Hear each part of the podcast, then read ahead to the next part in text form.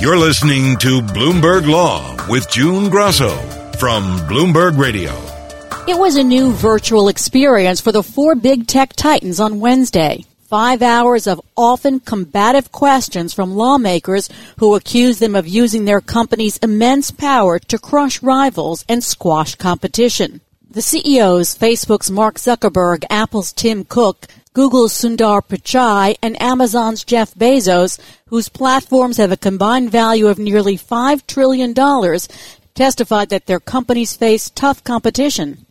Our business model is advertising, and we face intense competition. I would describe it as a street fight for market share in the smartphone business. Competition drives us to innovate, and it also leads to better products. We have a policy against using seller-specific data uh, to aid our private label business, uh, but I can't guarantee you that that policy has never been violated. Joining me is Jennifer Rie, Bloomberg Intelligence Senior Litigation Analyst. So, Jen, did the House Antitrust Subcommittee make the case that the big tech companies use their power to stifle competition and have to be reined in? Well, to some extent they did. I mean, what they showed is that they have, through their investigation, found documents that suggest that there has been anti-competitive conduct or, or potentially anti-competitive conduct by these companies, and they highlighted some of those documents. So, you know, but what we saw here is a snippet, and antitrust really relies on, you know, the totality of the evidence and all of the issues and decisions with respect to different conduct and different contracts and strategies of companies. So, you know, we saw this just a granule of really what needs to be looked at to determine whether these companies are violating the antitrust laws. But from this window that we saw with, you know, cherry-picked documents, yes, what they suggested is that these companies have in ways abused power in certain markets. Mark Zuckerberg got the most questions and seemed to have the toughest time as representatives repeatedly cited internal documents to show how Facebook has either copied or simply acquired competitors. Did you warn Evan Spiegel, the founder of Snapchat, that Facebook was in the process of cloning the features of his company while also attempting to buy Snapchat? Congresswoman, I don't remember those specific conversations, but that was also an area where it was very clear that we were going to be building something. And Zuckerberg was also grilled over the acquisition of Instagram. How did he fare? Yeah, I think if you think in terms of the four different companies and which one came out the worst from an antitrust perspective, you know, in my mind, it would be Facebook and it would be this issue. I think Facebook of these four companies is the one that's most at risk to ultimately down the road, whether it's through enforcement or through legislation, may face efforts to divest, you know, Instagram and or WhatsApp. And what the representative was able to do was show documents that suggested that the reason for buying Instagram was to take out a rival. Now, again, as I said, antitrust violations depend on the totality of the evidence. And so we'd need to see what the other side of the story is. And there's always more to a story, but it doesn't look good. You know, if you go back to the Microsoft case, which is sort of, I guess, the Bible for how to move forward against these companies on a question of illegal monopolization, you know, the standard that was set out there was sort of shown to be met in certain ways by the documents that were shown and the responses that Mark Zuckerberg gave. You know, and whether as a general matter, the exclusion of this particular rival or threat is capable, reasonably capable of, of helping the excluder maintain their monopoly. That would be Facebook, which seemingly it does. And whether or not at the time that the company was acquired, did it reasonably constitute a nascent threat? And, you know, it looks like it too, because Mark Zuckerberg said yes, that it did. So in your mind then, Mark Zuckerberg didn't give a really good answer or explanation for Facebook's actions, that they were not anti-competitive. Well, he wasn't really given an opportunity. I mean, the, the format really was much more of a, a cross-examination type format than it was information gathering. You know, with each of the lawmakers only able to have five minutes of questioning and wanting to get out all of the questions they had in mind, they weren't really offering the C E Os much time to explain anything. And so, again, what we saw is part of the story and not all the facts and not the entire story. And so it's important what else is out there.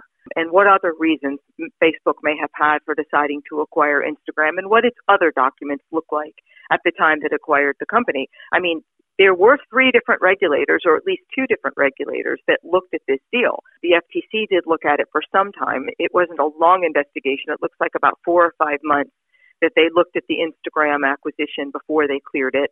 And I believe it was also the U K antitrust regulator that looked at that deal and concluded that the companies at the time didn't compete, that Instagram didn't really have much of a foothold on the market, and that it wasn't an anti-competitive deal.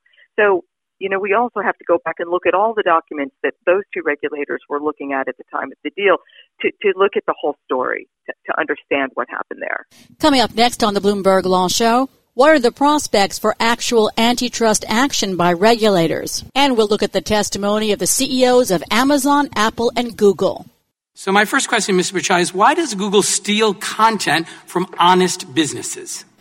Uh, Mister Chairman, uh, with respect, uh, I disagree with that characterization. I'm June Grasso, and this is Bloomberg. For the last year, the House Judiciary's Antitrust Subcommittee has been investigating the business practices of the tech giants for anti-competitive conduct that might lead to more regulation or even breakups. That investigation showed on Wednesday as the C E Os of Amazon, Apple, Facebook, and Google face some tough, focused questions backed up by a mountain of subpoenaed documents. The chairman of the committee, David Cicilline, challenged Google C E O Sundar Pichai about tactics used to stifle competition. The investigation shows that Google's response was to threaten to delist Yelp entirely. In other words, the choice Google gave Yelp was, let us steal your content or effectively disappear from the web. Mister Pichai, isn't that anti-competitive? Congressman, uh... You know, when I run the company, I'm really focused on giving users what they want. We conduct ourselves to the highest standard. I've been talking to Jennifer Rie, Bloomberg Intelligence Senior Litigation Analyst. It seemed as if Pichai struggled to answer the questions about advertising tech, where the company built a dominant position, mostly through acquisitions. So explain that issue and how he handled it. I think that overall, he, he was generally trying to follow what was probably guidance to stick with his own talking point. And where he might have had difficulty answering a question, to go back to his own storyline and, and what he wanted to say. And I think that's what he was doing a bit there. But again, you know, you have to go back and look. The DoubleClick acquisition, which is part of this ad tech buy, was extensively and intensely investigated by one of the antitrust authorities in the U S, extensively and thoroughly looked at before it was determined that the deal could go forward. And again, all of the documents that are available today were available to those regulators at that time. And so certainly mistakes can be made. And maybe it was one of the other smaller acquisitions down the chain, and not just the DoubleClick acquisition that gave Google this control that they seem to have across that whole chain of distribution from advertiser to publisher. But I don't think that he handled it all that well. But I will say again what I've said before, that the format was really more like a cross-exam. And without giving the C E Os much time to really respond and, and explain away what they were doing and what they were thinking and, and what the purpose for some of the, their conduct was. So, no, I don't think he came off very well there. And along with Facebook, I would say Google has risk, and they have risk in that area. And we are aware that the Department of Justice has looked at, targeted that specific area, the ad tech space, with respect to their own investigation, which we understand may culminate in a lawsuit against Google or some sort of an action against Google this year. This was Amazon C E O Jeff Bezos' first appearance at a congressional hearing. Many of the questions to him focused on the company's treatment of small merchants who use Amazon's online marketplace to reach customers. Here's Democratic Congresswoman Lucy McBath asking questions about frustrated sellers. If Amazon didn't have monopoly power over these sellers, do you think they would choose to stay in a relationship that is characterized by bullying, fear, and panic? With all respect, Congresswoman, I, I, I do not accept the premise of your question. You know, I would say that when companies compete vigorously, they often are going to invoke fear and even the concept of bullying among smaller competitors. I mean, intense competition can engender that same reaction, as can anti-competitive exclusionary conduct. I imagine there are suppliers to Walmart that would say the exact same thing. I'm only guessing. You know, it's scary to have to negotiate against such a powerful company.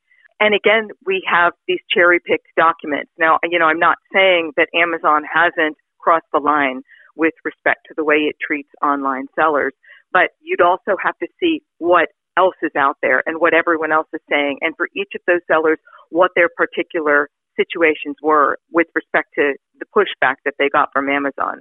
So I would say once again that because antitrust and the decision as to whether conduct is anti-competitive really is fact-intensive, it's a fact-intensive decision that's based on the totality of evidence and not just certain cherry-picked items, you know, you'd have to see everything else. But like some of these other companies, what was highlighted does look problematic.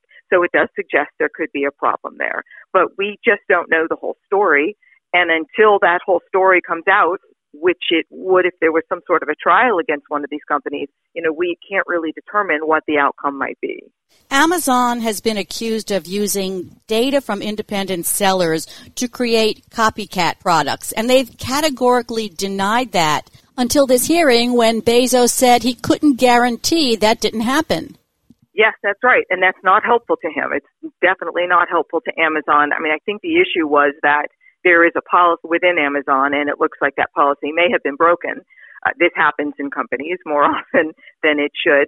And it, at least according to Bezos, they're still looking at it after the Wall Street Journal reported on it. They're still doing their own internal investigation to understand what happened. And that's why he can't respond to it. But, you know, if in fact that is going on, it's not a good sign for Amazon. And it's just yet more ammunition to the extent that the Department of Justice or the Federal Trade Commission decide to bring an enforcement action, or Congress decides to go forward with some sort of legislation. It's just yet more on in their arsenal as a reason to do something like that. Apple and C E O Tim Cook seem to get the least heat, and the questions were really based on the App Store.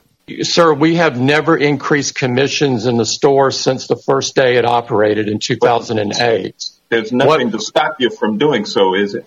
No, sir, I disagree strongly with that. There is a competition for developers just like there's a competition for customers. First, I think it's not surprising that Apple got the, the least heat. I, I think of all of these companies, Apple's at the least risk here. And its conduct is less sort of blatantly anti-competitive to the outside observer. The idea that it charges thirty percent commission, at least in the beginning, to some of the apps in its app store really, to me, isn't an antitrust violation when a company has a product or a service that they can price the way they want to. And even if it's monopoly pricing, if they've achieved the monopoly lawfully, they can lawfully price in a monopolistic manner.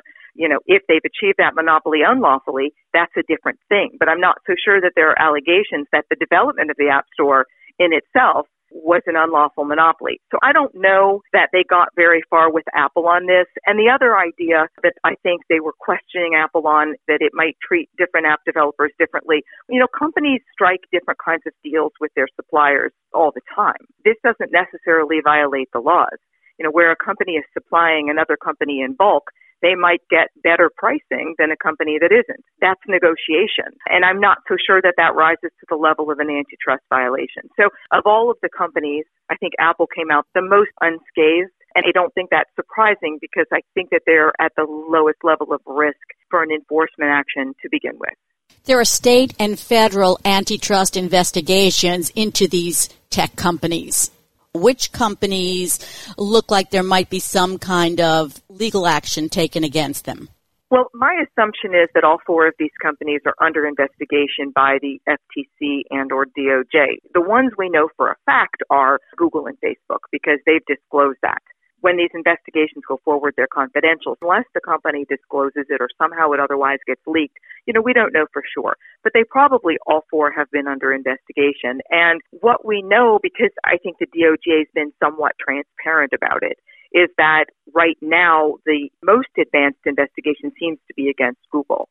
And we've heard a lot about the possibility of some complaint or challenge being filed against Google this year. You know, I say some sort of complaint or challenge because if it's challenged, there's always the possibility of a settlement, although I tend to doubt it. I think the D O J would like to bring a lawsuit against Google, and they'd like to do that before the election. So there's a good possibility we'll see that, and it could focus in this ad tech space. It could also focus in other areas as well. But we have heard a lot about the D O J looking at this ad tech space and having some issues with Google's control of sort of the whole supply chain there. It also looks like the F T C may be fairly well advanced with respect to its investigation of Facebook. Leaks that are reported in the news that it's possible there could be some sort of an action against Facebook as early as the first quarter or maybe even the fourth quarter. And that could be significant because I think of all four companies, if any of the antitrust authorities are going to go forward and seek a court-ordered breakup, in my mind, Facebook has the most risk for that. So that could be an interesting development if that's the kind of remedy that they look for if they file a lawsuit against Facebook. It looks like, you know, if Amazon and Apple are actually being investigated, they're a little bit farther behind, but it doesn't mean that there won't also be actions brought against those two companies next year. The instructive case here is Microsoft, and in the end, there was no breakup of Microsoft. So what are the chances that, let's say, Facebook would be required to divest Instagram or WhatsApp? It would be an uphill climb to get there in court. And you said it. I mean, this is what we saw in Microsoft. Microsoft was a really good case for the Department of Justice. You know, they did a good job. There was a lot of evidence, a pretty long list of conduct and contracts and strategies that Microsoft engaged in that were just blatantly exclusionary and intended for no other reason but to hurt its rival. You know, when asked, what is your business reason for doing this? In many cases, Microsoft had nothing to say. And in some cases, they did have something to say, but whatever they were saying was deemed to be a sham. So that's what has to happen here. You have to look at the anti-competitive conduct and the harm and then balance it against whatever the pro-competitive legitimate business reason for that exclusion was. And so in Microsoft, where you had a case where you really had this blatantly anti-competitive conduct and no flip side, no pro-competitive business justification that could be weighed against it. And even then, the regulators weren't able to achieve a breakup. You know, it's hard to see what it's going to take to get there. But Microsoft does lay out that possibility. You know, what Microsoft in the appellate decision, the decision that resulted in reversing um, the possibility of a breakup, what they said was that it will be an illegal exercise of market power if, as a general matter, the exclusion of that threat is the type of conduct reasonably capable of contributing to the de- defendant's continued monopoly power. Well, you know, it's fairly easy to say that's probably the case in Facebook situation. And then the second standard they said is whether or not that excluded company, in this case Instagram, reasonably constituted a nascent threat at the time that it was acquired. These are the two standards Microsoft lays out to say, first, is it anti-competitive? Does it violate the antitrust laws? And it looks like Facebook fits into that. But then what the Microsoft appellate court said was that the appropriate remedy is a really difficult decision because divestiture is only imposed with great caution. And that's because its long-term efficacy is rarely certain. And absent some measure of confidence that there's been an actual loss to competition that has to be restored, wisdom counsels against adopting that kind of radical structural relief. And it's that clause in Microsoft, I think, in my mind, that, that makes it a little bit tough here because it's so hard for any judge to look into a crystal ball and to say, what's going to happen if? What, what will happen if we require Facebook to divest Instagram or WhatsApp? What, what will happen to those companies? And certainly a world in which those companies exist for users and exist in the way they do, well capitalized and with R and D behind them, is a better world where they cease to exist for consumers or exist but not in the same shape that they're in now. And I think that's a very difficult decision that, that judges are going to be very cautious about making. Thanks, Jen. That's Jennifer Rie, Bloomberg Intelligence Senior Litigation Analyst. You're listening to From Bloomberg Radio, Bloomberg Law with June Grasso. Uber, Postmates, and DoorDash are pushing a one hundred ten million dollars ballot initiative to overturn a California law designed to force them to treat rideshare and delivery drivers as employees. At the same time, an elite legal team at Gibson, Dunn, and Crutcher is trying to avoid a court ruling they say could decimate the app-based business model, playing the long game in California courts. Joining me is Christopher Opfer, Bloomberg Law team leader in the business of law. Chris, tell us about attorney Ted Boutros, who leads the Go team at Gibson Dunn. So Ted Boutros is a partner at Gibson Dunn, which is a uh, well-known white shoe law firm. Uh, he's based in the Los Angeles office. Um, this is a guy who is a seasoned litigator, high-profile uh, Southern California attorney who's well known for representing a lot of big name clients. He's also known uh, for having like a very noticeable shock full head of white hair. Uh, that's kind of become his calling card in some legal circles. It's uh, just the way that people think of him. Uh, um, you know, when you talk about Ted, Ted Boutros, that's one of the first things that comes up. Um, but he's a famed uh, First Amendment lawyer who uh, these days has spent a lot of time uh, going up against President Donald Trump and the Trump administration in court. Uh, among other notable clients, he recently represented uh, Mary Trump, uh, the president's niece, as well as John Bolton, the president's former national security advisor, in a pair of cases in which uh, Trump was trying to prevent the publication of tell-all books. Boutros has also represented a number of media figures. He was the lawyer for C N N in a case revolving around anchor Jim Acosta's the, the revocation of his press pass. Uh, he handled a similar case involving a reporter at Playboy, and he's been involved in uh, related litigation involving uh, Rachel Maddow.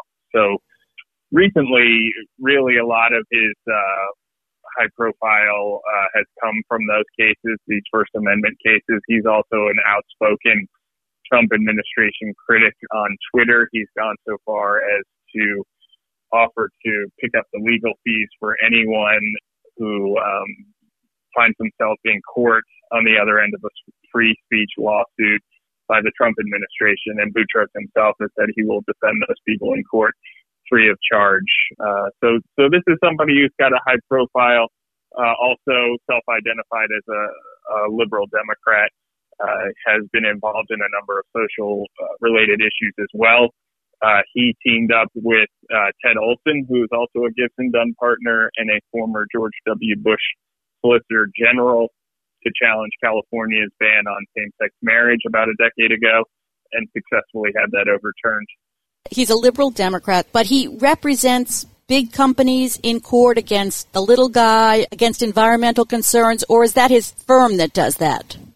It's a little bit of both. So Boutros himself also, you know, a little more quietly has also been representing some of the biggest employers in the country in class action litigation brought by workers who have said their labor and employment rights have been violated. Most notably was a case called Walmart v. Dukes, which went all the way up to the U S Supreme Court. Boutros um, argued that case on behalf of Walmart, and he convinced the Supreme Court to rule um, that a large group of thousands of Walmart workers who were suing for pay discrimination and harassment uh, simply couldn't do that all in one class action lawsuit, and instead they had to bring individual lawsuits. And that's a really good example of some of the um, legal work that he's done, particularly in respect to uh, defending large corporations in court. Uh, it's those sort of procedural, uh, almost some some of his critics might say technicalities, uh, sort of the legal wrangling over the details uh, and the intricacies of the law rather than getting to uh, the actual accusations in any of those cases and, and getting to a judge saying whether or not, you know, the employer actually violated the law here. And that's, you know, really been a key part of his and, and the rest of the Gibson Dunn uh, playbook in terms of defending Uber and some of the other gig economy companies in court. Do you know how many cases they've represented Uber and Postmates and, and DoorDash in? Based on our analysis of the dockets, it looks like roughly uh, the Gibson Dunn team has represented Uber in roughly fifty cases. They've represented uh, DoorDash, I think, in something like fifteen, and I want to say there were nine or so uh, for Postmates. And all of that litigation revolves around the same central legal question that's really been dogging uh, all of the gig economy companies, and that is whether or not that the drivers or couriers or, or food deliverers that these companies connect with end users via their app platforms, whether those workers need to be classified as company employees or whether, as the companies are doing now, uh, they can simply make them independent contractors who are largely considered basically self-employed entrepreneurs. Is there a strategy in these cases just to avoid the main question with procedural maneuvering to avoid the question of whether drivers are employees? There is, and that's for a couple of reasons. So, number one, uh, the classification of the drivers as uh, contractors is really a central part of the business model. And if Uber and the other companies were all of a sudden forced to uh, make those drivers employees, they would have to pick up the tab for things like workers' compensation, overtime, minimum wages, unemployment insurance, and they would also have to start kicking in tax money. We see in New Jersey, for example, the state has gone after Uber, alleging that the company should have been classifying drivers as employees, and as a result of that, skipped out on six hundred fifty million dollars worth of taxes. So we're talking about a ton of money here, and that's why it's really important for the companies to try to avoid uh, a court ruling uh, forcing them to reclassify the drivers.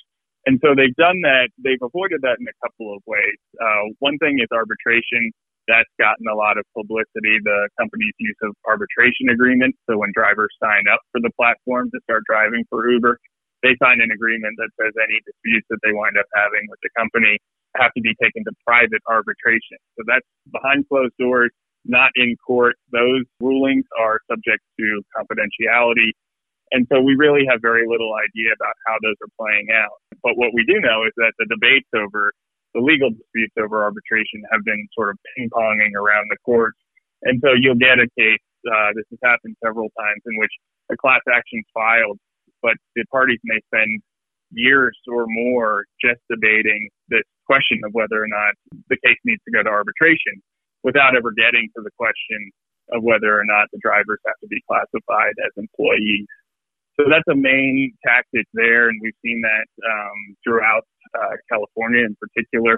Uh, it's been a, a battleground state for that. But in addition to that, you know, Uber has been tactical in terms of settling cases uh, when they need to. There was a uh, long-running case that I think it spanned seven years, and then finally, a little less than a year ago, Uber agreed to settle that one for about twenty million dollars. And so what the plaintiff lawyers say is that they're using some strategic maneuvers in the settlement phase as well. Because these are class actions, Uber is more often faced with several uh, similar lawsuits filed by different groups of drivers and different attorneys representing those drivers. And what the plaintiff's attorneys say is that the, the company has used this reverse auction strategy in which basically uh, they play the plaintiff lawyers against each other Uh, to try to drive down the settlement costs, uh, reaching a settlement agreement with the lowest bidder, and then drafting that agreement in a way that it applies to all of the cases and essentially knocks all of them out in one fell swoop. So those are the two primary tools that they've been using to keep these cases from getting decided before a judge. As far as we know, uh, only one case, and that was a case involving actually Grubhub drivers, has ever been decided by a court, and that was two or three years ago. A magistrate judge in California said Grubhub drivers, in fact, are properly classified as contractors. They don't need to be made employees. But what's interesting about that is that since that decision, California has updated its law in a way that most people think makes it much, much harder for companies to continue uh, treating drivers as contractors. Yeah, so tell us about that. Is that the provision that authorizes local government lawyers to intervene in these cases? It is. So A B five uh, was a very contentious piece of legislation that went into effect late last year in California. And the primary goal there, by and large, was to make Uber, Lyft, and other gig companies start treating their, their drivers as employees. And it created a bunch of hoops that the companies have to jump through if they want to keep treating those drivers as contractors instead. And the general thinking throughout the legal community is that the companies are really going to have a hard time meeting that standard and are likely going to have to reclassify the drivers as employees. And as a result of that, the companies have banded together and pledged one hundred ten million dollars on this ballot initiative. So in November, when voters go to the polls to vote in Uh, state and local elections, as well as the, the federal uh, presidential election, um, they'll also be voting on a ballot initiative, which would essentially carve Uber, Lyft, and other gig companies out of this new classification law, giving them a legal shield. But what's interesting is that buried in A B five uh, is a provision that not only allows the state, the California Attorney General, to enforce the law, but it also gives the power of enforcement to local lawyers, so city attorneys, district attorneys, and the like, which is out of the ordinary. Typically, state laws are enforced at the state level by by an attorney general. And so what that means is it expands the pool of government uh, lawyers who are going after Uber, Lyft, and other gig companies now in court. And that could be a bit of a game changer uh, for Boutros and the Gibson Dunn lawyers who are representing these companies, because some of the strategic moves they've been using are not likely to have the same effect on government lawyers. Uh, and there's a couple of reasons for that. Number one, the arbitration agreements that the drivers sign don't apply to government lawyers because the government doesn't sign those agreements. The lawyers prosecuting those cases didn't sign those agreements. They're not bound by arbitration, and they're not forced to take those cases uh, to arbitration. So they can keep those cases in court, and there's no real legal wrangling over the question of arbitration at all as a result of that. Number two, the incentive to settle is a lot different. So when we're talking about the government lawyers, these are people who are salaried attorneys who are paid by the government. They have no personal financial incentive to settle here. Like, they don't get legal fees. They don't get a piece of anything that, that Uber would pay in settlement. And so there's really little reason for them to agree to a settlement unless Uber and the like, as part of that settlement, would agree to reclassify the drivers as employees. And so that really eliminates two of the major tools that, that Uber, Postmates, and others have been using in court. Is Gibson Dunn involved not only in the litigation strategy, but in the strategy, you know, of getting a different law passed? Their names have not shown up uh, on the lobbying disclosures. The companies, as you might imagine, have a small army of lobbyists, both in California and at the federal level, trying to get laws changed in their favor on this particular issue. But certainly they're aware of it. And, you know, just by looking at some of the defensive tactics that they've used to try to slow things down, uh, avoid a ruling, you can see where they're going with this, that the roadmap really is, let's pump the brakes here, hope for a win at the ballot box in November, and then we'll go back and settle or, or try to resolve any remaining litigation, and we'll move forward from there. Did anyone at Gibson Dunn comment on this strategy that you've written about? Yes, they did. Um, they declined a, an interview, but, but via email, Josh Lipschitz, who was one of the main Gibson Dunn attorneys who's part of Ted Boutros' team, said that the, the team's pure objective was simple, and that's just to win the cases. Um, and he he he and C N A Evangelist, who is another one of the, the top lawyers on the team, said a couple of things that we've heard elsewhere, which is, you know, the line from the companies is always that uh, drivers simply don't want to be employees. They like the freedom that comes with being a contractor, uh, which means they can work when they want, where they want, and for however long they want. Um, at the same time, they sort of try to pour cold water on this idea um, that they're using arbitration as any sort of shield.